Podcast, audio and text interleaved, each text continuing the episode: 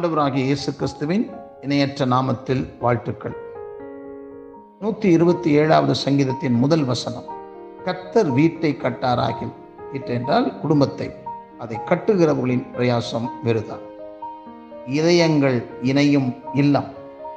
என்ற தலைப்பிலே நாம் தியானிப்போம். உலகின் எந்த மொழியிலுமே அம்மா வீடு சொர்க்கம் என்ற மூன்று வார்த்தைகளுமே இனிமையும் இன்பமும் ஆனவைகளே.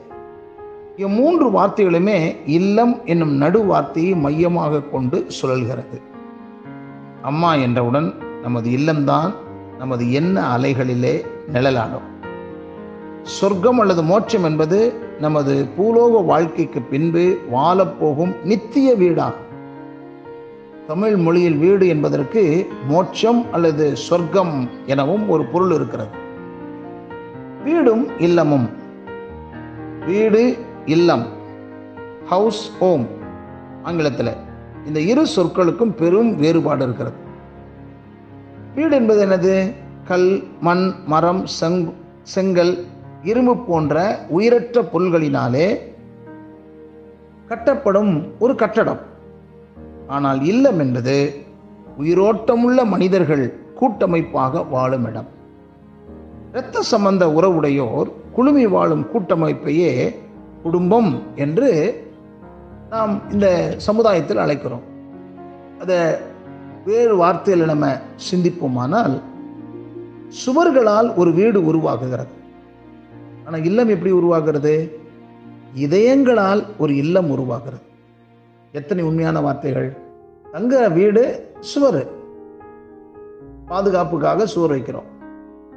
ஆனால் அதே வீட்டில் குடியிருக்கிற மக்கள் இதயங்கள் ஒன்றாக இல்லாவிட்டால் இல்லம் எப்படி உருவாகும் என்பதை நீங்கள் சிந்தியுங்கள். குடும்ப அமைப்பு மனித வரலாற்றிலேயே குடும்ப அமைப்பு தான் மிக பழமையானதான் நாடு சமுதாயம் திருச்சபை போன்ற பெரும் கூட்டமைப்புகளின் முதல் வட்டம் குடும்ப அமைப்பு தான். குடும்பம் என்பது திருச்சபை என்னும் பெரிய குடும்பத்தின் ஒரு அங்கம். மனித சமுதாயத்தின் அடிப்படை கூட்டுக்குழு அல்லது பிரிவு குடும்ப அமைப்பு தான். இக்குடும்ப அமைப்பின் நிறுவனர் இறைவனே.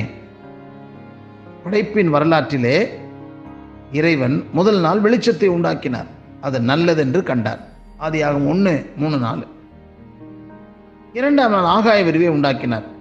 நல்லது கெட்டதென்று எதுவும் கூறாமல் அவர் மௌனம் காத்ததை பார்க்கலாம். மூன்றாம் நாள் பூமியில் புல் பூண்டு தாவரங்களை உண்டாக்கினார். அதுவும் நல்லதென்று கண்டார். நான்காம் நாள் சூரிய நட்சத்திரங்கள் யாவை உண்டாக்கினார்? அதுவும் நல்லதென்று கண்டார். ஐந்தாம் நாள் கடலின் மச்சங்களையும் ஆகாயத்து பறவைகளை உண்டாக்கினார். அது நல்லதென்று கண்டார். ஆறாம் நாள் முதலாவது மிருகங்களை படைத்தார். அது நல்லதென்று கண்டார். அதே நாளில் அடுத்தபடியாக மனிதனை தனது சாயலின்படி படைத்தார். மனிதனை படைத்த பின்னர் இறைவன் மறுமுறையும் நல்லதென்றும் கெட்டதென்றும் கூறாமல் அமைதி காத்தார். பின்னர் மனிதனை தனியாக படைத்தது நல்லதல்ல என்று கூறுகிறார்.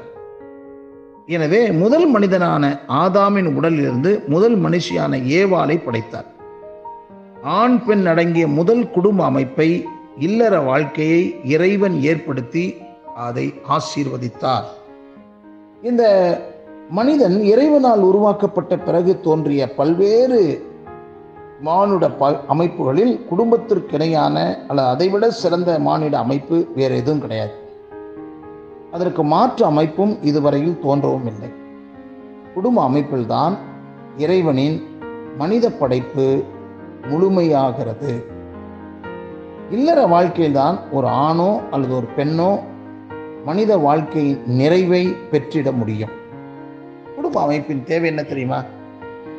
விலங்குகளின் குட்டிகள் பிறந்த சில மணி நேரத்திலேயே நடக்க ஆரம்பித்து விடுகிறது ஒரு குட்டி தன்னுடைய தாயின் மடுவை நோக்கி சென்று பால் அருந்த தொடங்கி விடுகிறது ஆனால் மனித குழந்தையின் நிலையோ பரிதாபமானது.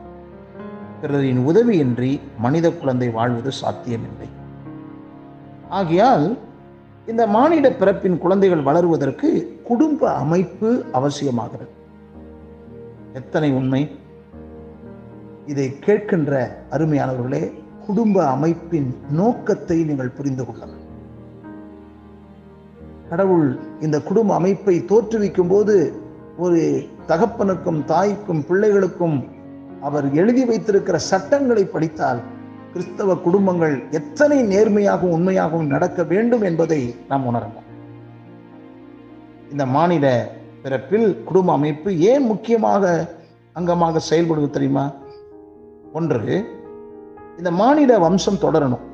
குழந்தைகளை பெறவும் வளர்க்கவும் பாதுகாக்கவும் குடும்ப அமைப்பு இன்றியமையாது. இரண்டாவது மனிதர்களின் அடிப்படை தேவைகள் உணவு உடை உறைவிடம் பூர்த்தி செய்யும் இடம் இந்த இல்லறம்தான். குடும்பத்தில் குடும்ப உறுப்பினர்கள் குடும்பத்தின் பொறுப்புகளையும் அதிகாரங்களையும் பகிர்ந்து பணியாற்றுகிறார். ஒருத்தரை செய்யறதில்ல எல்லாரும் கலந்து செய்யறாங்க நாலாவது மனுமக்கள் தங்கள் இன்பத்தையும் துன்பத்தையும் வெற்றியையும் தோல்வியையும் ரகசியங்களையும் உண்மையாகவே பகிர்ந்து கொள்ளும் வடிகால் குடும்பமே ஆகும். குடும்பத்தில்தான் மாய்மாலமில்லாத பாசமும் மெய்யான பரிவும் எதிர்பார்த்த அன்பும் கிட்டுகிறது. தனிமையை தவிர்த்து உறவுகளுடன் ஐக்கியமாக வாழ உதவிடும் வீடுதான். இன்ன குடும்பத்தை சேர்ந்தவன் என்ற அடையாளம் காட்டுவது குடும்ப அமைப்பு தான் குடும்பத்தில் தான் கனவுகளும் நம்பிக்கைகளும் உடைமைகளும் நினைவுகளும் சிரிப்பும் ஆழ்ந்த சிந்தையும் மகிழ்ச்சியும் பகிர்ந்து கொள்ளப்படுகிறது. குடும்பம் என்பது புயலுக்கு புகலிடம்.